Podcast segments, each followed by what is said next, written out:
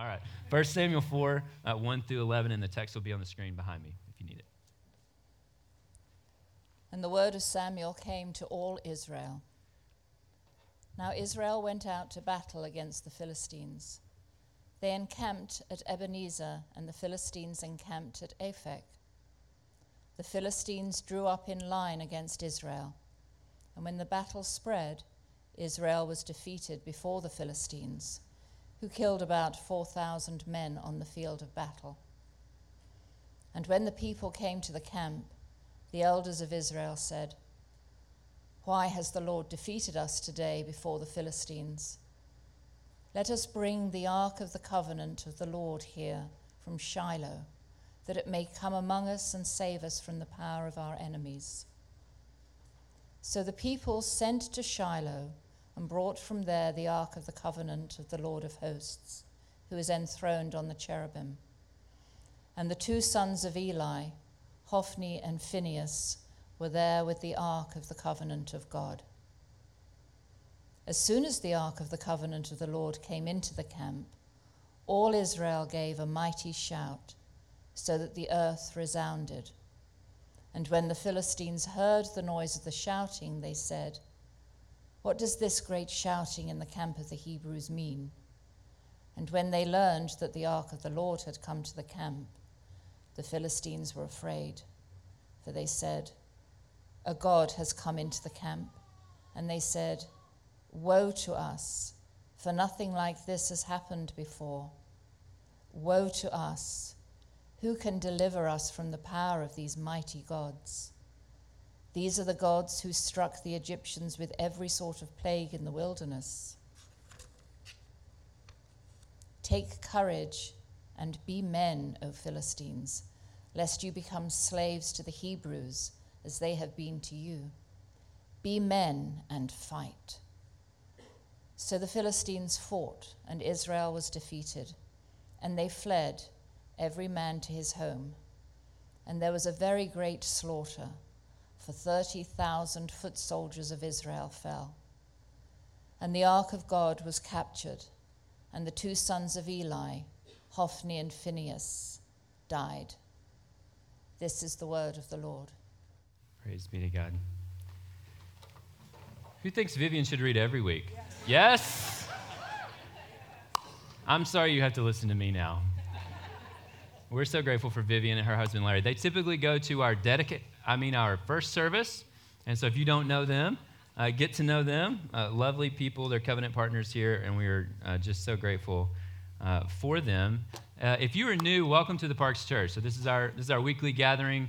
My name is Jake McCarley. I'm one of the elders here, and we are glad that you're here. And as I was uh, prepping for this week and, and, going through the text, it, it always strikes me um, how active the Word of God is. And, and not in the sense of that it, it still applies to what we're doing, although it, it, it does, but uh, more so in terms of how rich it is, how deep it really is. So we covered 11 verses today, and we could spend so much time going through what the Lord uh, could say, is saying through those 11 verses, and I'm only going to be able to hit a couple of those today. So I'm always amazed at just how deep the Word of God can be from 11 verses.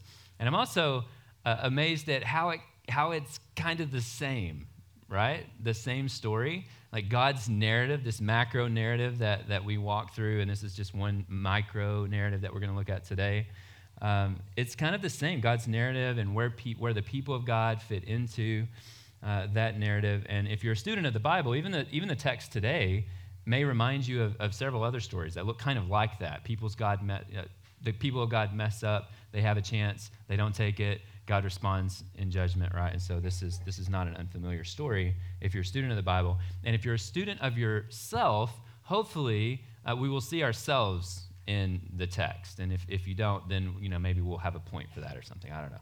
Um, but, but we'll start out with a little bit of, of context. How we're going to spend our time this morning, I'm going to walk through a little bit of context. We're going to look at a few points that I think that we can pull from the text the Lord wants to, to for us to sit in this morning. And then we're going to have an extended time of, of prayer this morning where we're going to spend some time in, in prayer, and then we'll, we'll lead towards uh, communion, but just from a con- context standpoint. So, we are studying through the book of Samuel.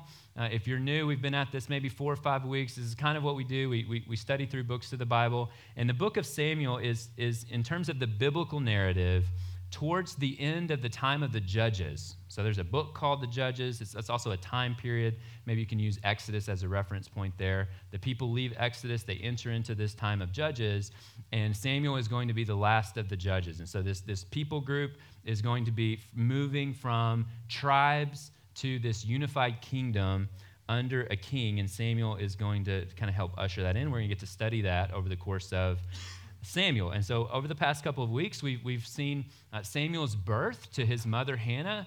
Uh, Hannah is this person who just loves the Lord, has a very high view of the Lord, and is prayerful towards wanting a son because she is barren. And we see the Lord grant that wish. Um, that desire of her heart. We get we spent a whole week looking at Hannah's response to that in Hannah's prayer, this really beautiful prayer, just of, of worship uh, towards God. And so we've gotten to see Samuel, Samuel be born and then his development and his faithfulness in ministering to the things of God. And we've also gotten to meet some of the leaders of Israel so far in our text. We, we've met the priest uh, Eli and his two sons, and the text uh, does not speak favorably about these leaders. It's, it's a time of, of chaos in terms of leadership. These guys, the text calls them worthless men. And so we, we're, we're starting to see, uh, we're going to see the ramifications of their decisions today. And the Lord, over the past couple of weeks, has, has, has told Eli that this was going to be coming. Last week, uh, he calls Samuel up. We get this really cool picture, and we're thinking, man, maybe this is a high point. Samuel's being called. Uh, we're about to, to see some uh, movement out of this, but we're, we're not quite ready to, to, to exit the consequences of some of these, some of these actions. And, and the Lord shares with Samuel that he's about to fulfill his promises to Eli, and he's going to do that uh, today regarding the fall of his house. And so, chapter four, uh, a couple of things that we want to look at in chapter, chapter four. One is the Philistines. most of us have heard of the Philistines, yeah? They're, they're, they show up within the Old Testament quite a bit. They're this perennial enemy of the people of Israel. And they, they, they kind of sit on the west border, if you know where Israel is. They're, the Philistines sit on that west border between them and the Mediterranean. And they're a fierce people group. They're, they're fighters. Uh, I saw some archaeological stuff on, on the uh, Philistines, and every time they, they come to like a Philistine dig, they find two main things. One is iron, which makes sense, right? They're a, they're a fierce people group, so weapons of war, swords, and things like that. The second most common thing that they find is beer mugs. And so the Philistines, they like to, to fight and drink beer. That's what they did. And so they're this perennial enemy against, uh, against Israel, and the God is going to use them. He's going to use them today. He uses them throughout the Old Testament to, to further his mission. And then the second thing that, that just contextually we want to keep in mind today is the role of the Ark of the Covenant in the people's lives. And so the Ark of the Covenant, many of you uh, may be familiar uh, with that, represented the presence of God. It not only represented it, it was the presence of God. This is where God's kind of manifest glory would sit, which is, is on the Ark of uh, the Covenant.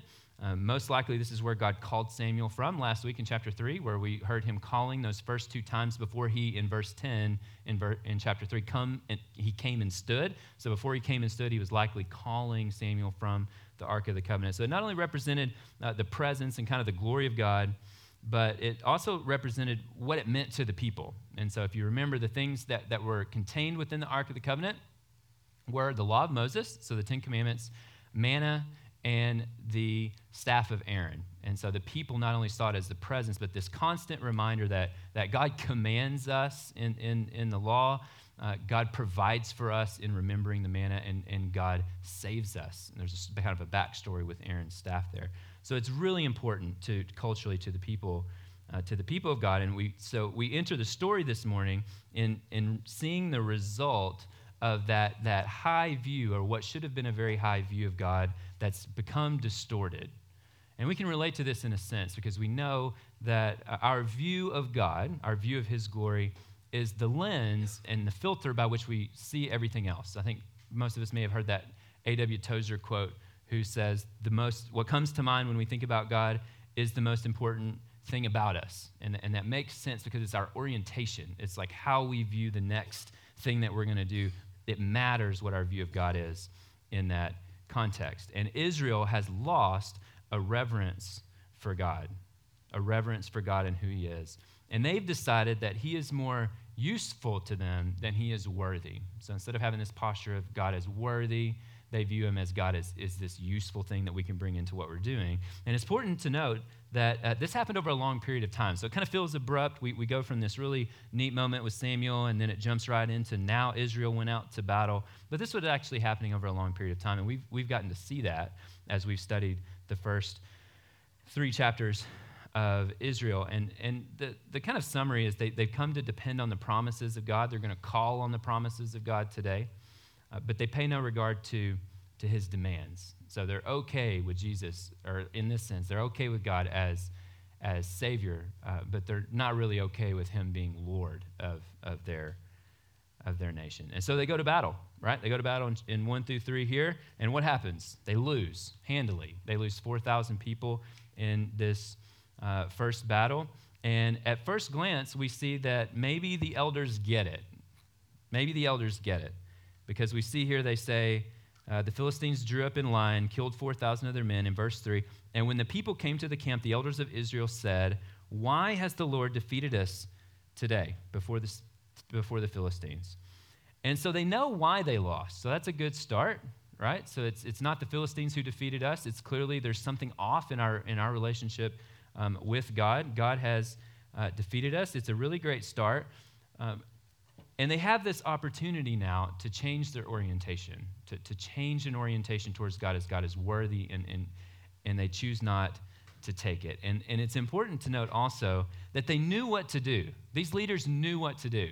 So God did not just put them in the play and just say, hey, I hope you guys can kind of figure out what to do when you mess up. God had been very clear with his people, and these elders would have known um, what to do. Any guesses? This is true across the whole biblical narrative whether it's Old Testament or New Testament, in terms of what we should do when we're out of relationship with God. Any guesses as to what God's already asked them to do? Any guesses? Well, let's, let's look at a couple. So let's look at Leviticus and Deuteronomy, which they would have had and they would have known. Let's look at Leviticus 26 first. But if they confess their iniquity and the iniquity of their fathers in their treachery that they committed against me, and also in walking contrary to me, so that I walked contrary to them and brought them into the land of their enemies, if then their uncircumcised heart is humbled, and they make amends for their iniquity, then I will remember my covenant with Jacob, and I will remember my covenant with Isaac, and my covenant with Abraham, and I will remember the land. Deuteronomy, very similar. God is kind of in 28 and 29 in Deuteronomy, uh, would be good to go back and read through that. He's kind of talking about the consequences of what his judgment would look like, but then he always provides a way back to himself. And when all these things come upon you, talking about these consequences, the blessing and the curse, which I have set before you, and you call them to mind among all the nations where the Lord your God has driven you, and return to the Lord your God, you and your children, and obey his voice in all that I command you today, with all your heart and with all your soul, then the Lord your God will restore your fortunes and have compassion on you, and he will gather you again from all the people where the Lord has scattered you. So, so that the elders have no excuse here. They, they know what to do. They know that repentance is what they're supposed to do to reconcile themselves to God, and they just, they just choose not to do it. They, they choose uh, to see God as useful, and they choose self sufficiency over faith. God asks for faith, and they choose self sufficiency. And at first glance, as we look at four through nine, it looks like they're choosing faith. Looks like they're choosing faith. Send for the ark.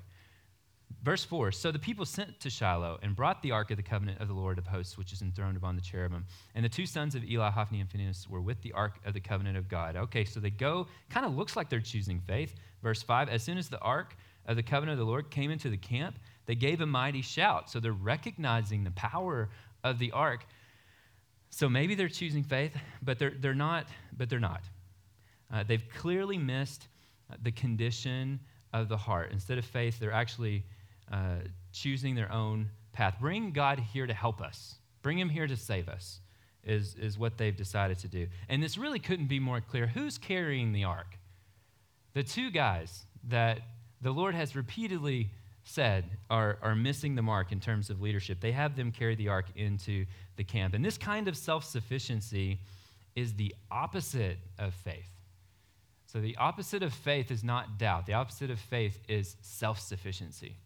which is what they're choosing here. We know without faith it's impossible to please God. They're choosing self sufficiently. So, what is our parallel to this? And I want to spend, I want to camp here just a little bit of time, and I want to look at some data.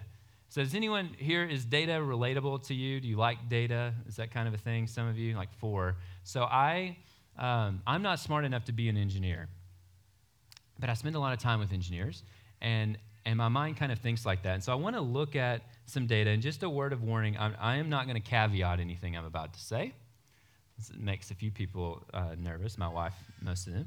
Um, and so, I want to look at this data, and, and I want to start with the question of is the world getting better?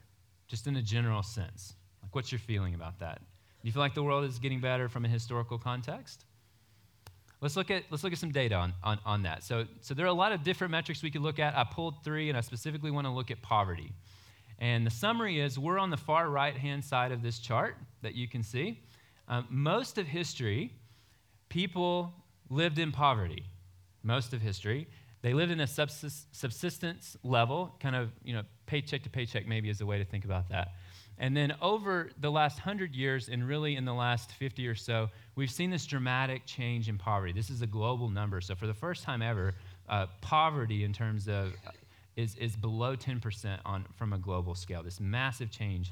And it's not only in the po- it's not only in poverty, it's also in education and literary rates and life expectancy and mortality rates of children. We see these, these drastic change in metrics over the last five years. It's incredible. It's, we actually have this unprecedented time. Our point in history, our, how we relate to the world, is really unlike most of history.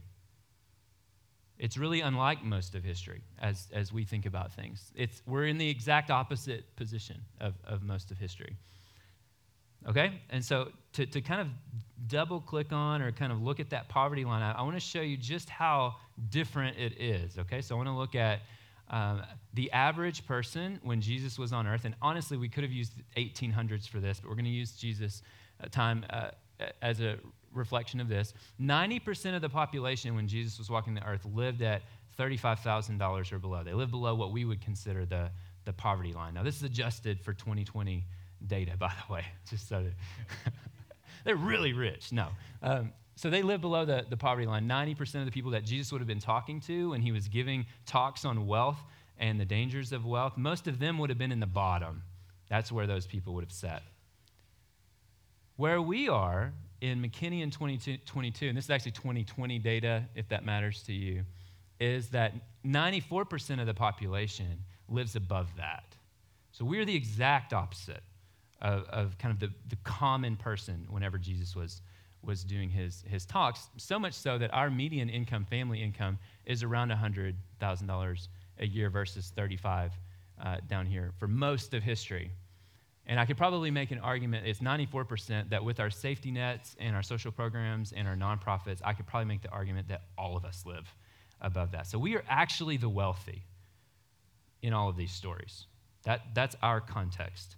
We're the wealthy. And this gap, this gap between what most of history experienced and what we actually experience is going to continue to grow. There's a uh, Elon Musk, maybe some of you know him, had a shareholder meeting last week, and he was talking about um, Optimus, which is his humanoid robot. Are any of you follow that? It's kind of interesting. Yeah, well, one guy back there, I see you. Um, and this is what he said to his shareholders, in case you weren't at the shareholder meeting. Optimus will herald a future of abundance, a future where there is no poverty, where people can have whatever they want in terms of products or services. It really is a fundamental change of civilization uh, as we know it. This isn't just a pie in the sky idea. I actually think that this is probably where we're heading. I don't know if my kids will see it. I'm pretty sure my, my grandkids will have to, to wrestle with this, this unheralded abundance that the world will have. And so it raises the question of is this a good thing? Is this direction a good thing to have that, that level of abundance? Maybe, maybe not. The next set of data, this is the last one, and for those who don't like data, the next one is church attendance. So I couldn't find whole life disciples, but Gallup's been doing a poll for a long time around church attendance that gives us an indicative view of what's happening with people's relationship with God. So this is church attendance. So abundance is going like this, and if you're listening on the podcast, uh, I'm pointing up and to the right. And church attendance is going like this, right? So, Is there a relationship between the changing abundance and the need for God? Important data point. The, the data that, that tracks do you believe that God exists has not really changed. That's kind of been steady uh, throughout uh, several decades. It about runs at about 80% of most people believe that God exists. It's just the need for God has changed. Some, the need for God in someone's life seems to be seems to be changing. And so, what is this? Is there a relationship? It's just a question. I don't have the definitive answer. Is there a relationship between the, this change in abundance and this need for God in our lives? And we look at the story today, and what's happening is they're responding to an external problem in the story, responding to an external problem instead of looking inside and saying, What is it that's causing me uh, to not view God rightly? What is it that's causing me to not have faith in what uh, God has asked me to step into? They're looking at an external problem. And I really think we have to look internally. I really believe that uh, while we have all the tech, and the tech is, is, is drastically changing, and I'm a big tech fan. I, I'm from tech, that's, that's my context. And we have all these resources and we have knowledge and we've got so much, even around the things of God, we have so much knowledge and podcasts and perspectives and we have all of this stuff I think it may be the most dangerous time in history for making disciples. I think it may be the most dangerous time in history for making disciples. Not because of some external actor in the story, maybe it's the Philistines or we forgot the things of God. It's not an external actor that makes where we're at dangerous. It's not the Democrats or the Republicans or the atheists or Disney, although they seem to be going downhill, right? It's not an external actor, there's something going on internally. And we've seen historically that persecution, which we may think is the opposite of kind of having an abundant culture, seems to ignite the church. Why is that? Why does persecution ignite the church? And, and, and abundance, seemingly, this is, there seems to be a correlation with this numbness that comes. Why is that?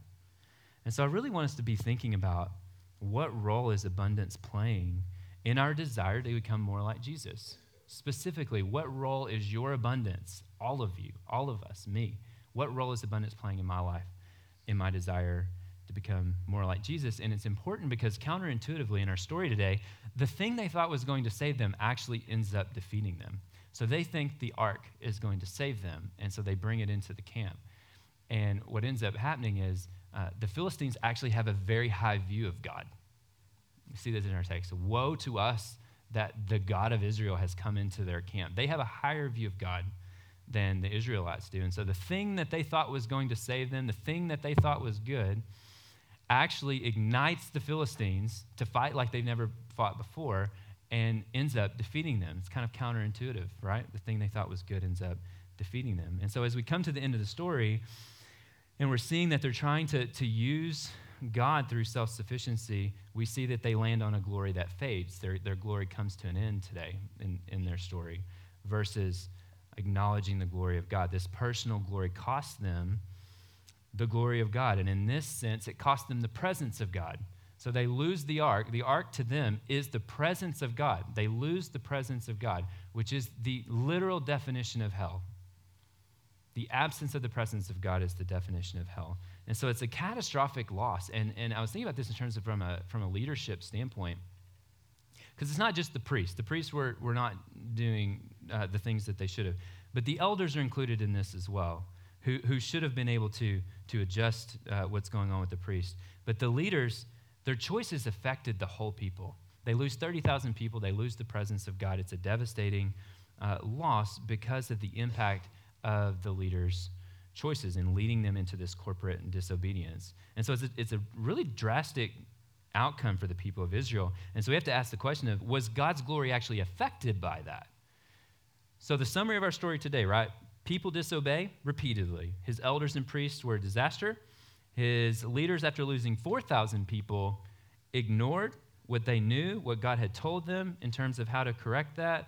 Uh, instead of, of repenting, uh, they choose to try to use God, and then they lose 30,000 people, and then they lose the presence of the God. Not a great day. Not a great day for the people of Israel, right? Did that tarnish God's glory in any way? This is his people, right? Thankfully, thankfully his glory doesn't need us to be what it is. Thankfully, it does not need us to be what it is. It, it invites us into it. it. Doesn't need us, it invites us into it. And this is where we get to zoom out and, and we get to see this larger story and the mercy of God by recognizing that this is his story and we find our place in, in it. What is our orientation to his story with what he's doing? He's the lead character. We don't, he doesn't come with us, we don't bring him into what we're doing. God is the larger context, and he, he always provides a way back to himself. He did it here, he's, he's done it for us. He provides a way back to himself. And so, Sam, you can join me if you, if you can. I was sitting with a group of uh, other entrepreneurs on, uh, what's today, Sunday, uh, Friday. I rarely know what day it is, it's, it's a thing. Um, I was sitting with some other entrepreneurs on Friday, and we were talking about, for, for, for short, uh, faith and work. And, and really talking about both in our lives and in working with other people who desire to be entrepreneurs, this difference between intent, the intent to do something, and the impact of that, or you could think action, the difference between intent and action. And we want to hear the voice of the Lord, we want to discern what He's doing, and we want to step into what He's asking us to do from a, from a work standpoint. That last part is the hard part. It's the stepping into that's the hard part. And many have intent. I hear great man pitches all day, great ideas, uh, but but very few are able to cross into into impact, into action. And it sometimes it's knowledge. Sometimes it's like, hey, you just don't know what to do. I don't know how to be an entrepreneur. How do I how do I step into that? Sometimes it's knowledge, but most of the time, it, it always circles back to the willingness to sacrifice. There's always a cost. God calls you to build something. There's always a cost for you to step into that, to step into that faith. Intent, the idea, it only becomes something in stepping into it. And so, intent by itself, and this is really tough to hear when I'm, when I'm sitting with people, and honestly, when my uh, friends remind me of this, um, there is no value in the intent. We all have to start there, but there's no value in the intent. So you can read all the books and have the ideas and listen to the podcast and do things that entrepreneurs do, but at the end of the day, if you want to be an entrepreneur, it come, it, you, every one of us, it, you have to step up to the line and step out in faith and do the thing that God is asking you to do. There's no way around it. There's no way around it. It requires a stepping out into faith. And so most walk away sad uh, from that because they, they have the intent. They just, they just don't they don't have the faith to step into what God's asking them to do. And it's really sad. They're sad, I'm sad. Uh, but, but some do, and they step into that. And it's this beautiful thing to watch someone step into what, to what God has them to build and they, they step into it with this idea that God is stepping, is, is giving me this thing to do because of the outcome of what I'm planning. I'm going to help a million patients. I'm going to sequester a million pounds of carbon. I'm going to help people get insurance. I'm going to do whatever, whatever outcome you think is tied to your business venture. And what happens every time, ask any builder in here, what happens is you realize the impact of what God's calling you to is Himself.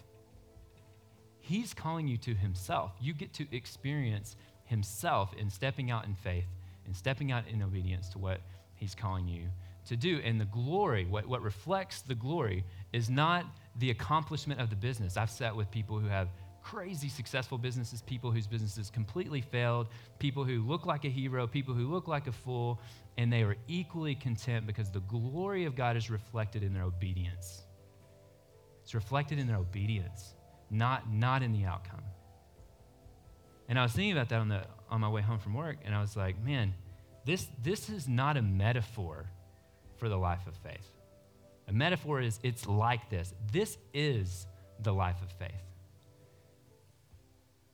Relationships are like this, friendships are like this. The work that you do, if you're not an entrepreneur or whatever, your work is like this. Your family is like this. God calls and we respond in faith and we live into that, or we don't. It's the life of faith. And just like in building, uh, intent, there's, there's just no value in it. Faith, faith gets its value in the obedience. It's where faith becomes faith, is in the obedience. And I say this love, lovingly. Otherwise, it's not faith, it's just intent. And we want to be a people who listen to God and who step out in, in obedience. So we're going to spend some time in prayer, and Sam's going to Yeah. start us. That- That reminds me of a Yeah. my one of my daughters who, if I tell her to do something, you know, I, I give her a couple chances to obey, and then um, she refuses. Yeah. No, no, and then I say, all right, you have. There's a consequence, and she always says, I'm I'm, I was going to obey. I I want to obey. I was going Yeah. to obey. Yeah, yeah. Doesn't work like that.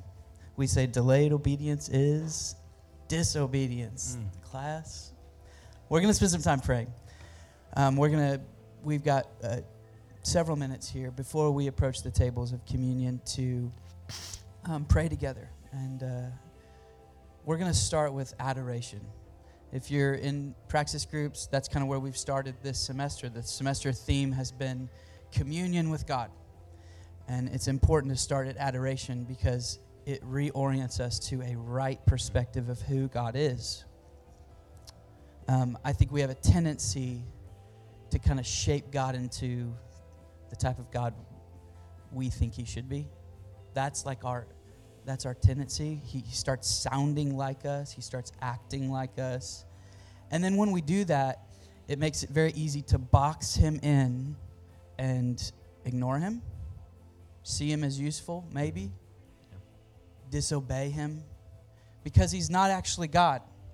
He's, he's someone that we've created that we call God. And so, prayers of adoration reorient our, our perception to reality, to who God actually is, how massively powerful, how, how much of a mystery God is, how, uh, how, how loving God is, how kind God is, how faithful God is. So, our trust um, in God is directly tied to how we believe He's faithful and who He actually is.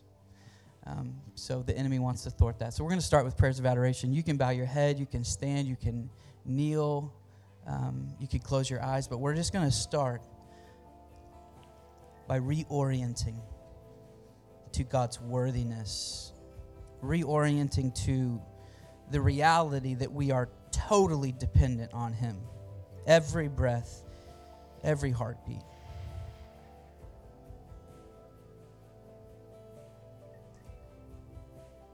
Holy Spirit, we ask that you would orient our hearts and our minds to who God is.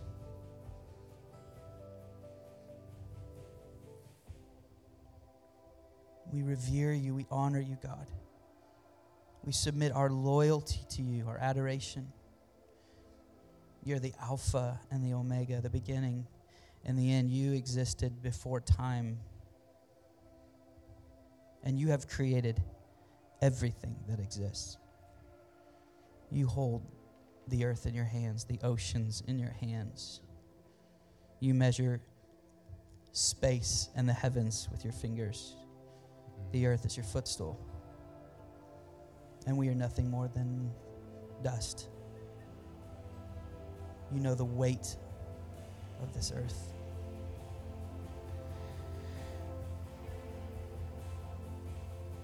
Last week we were talking about the fact that God speaks. God is speaking.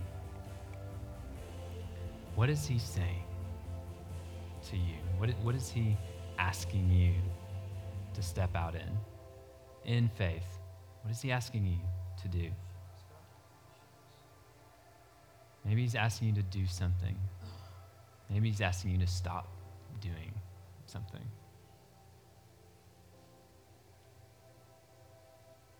What is he asking?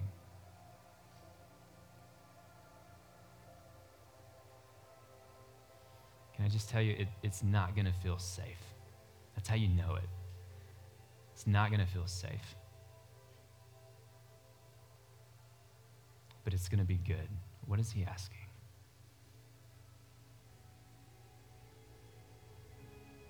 What are you asking of us, God, as a people? He so desires to speak to you. He waits for you in the morning, and He's there in the evening, and all the moments in between.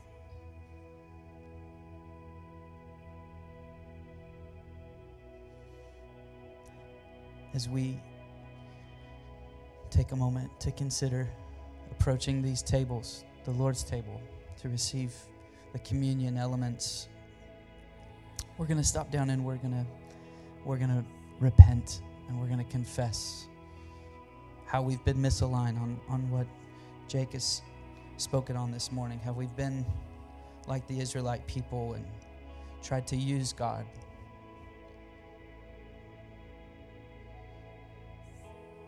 Let's take a moment in, in reflection and just repent.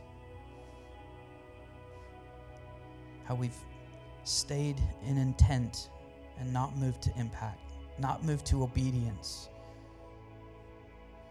where we're choosing self sufficiency over faith. God, we repent. May fear of the Lord come back.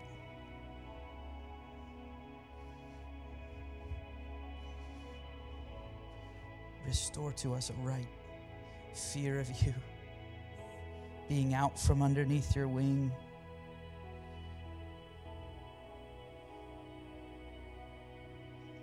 We repent. We repent of our sin. We repent of our pride.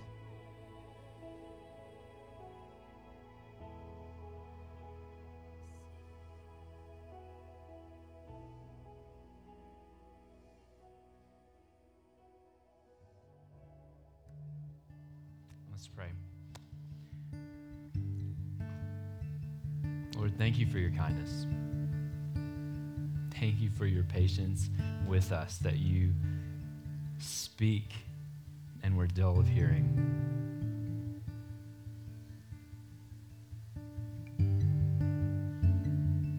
We're so grateful that you speak. Move us, move us to respond.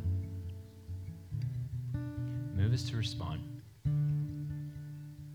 So, with this taste of grape juice in our mouth, we remember the cost. We evaluate, we count the cost of following you, we say, You're worth it. You're worth it. You're worthy. And so I pray our, our repentance is praise to you, Lord. It's an acknowledgement of who you are and that you accept our repentance. We know that you do, but we just offer it this morning. We love you.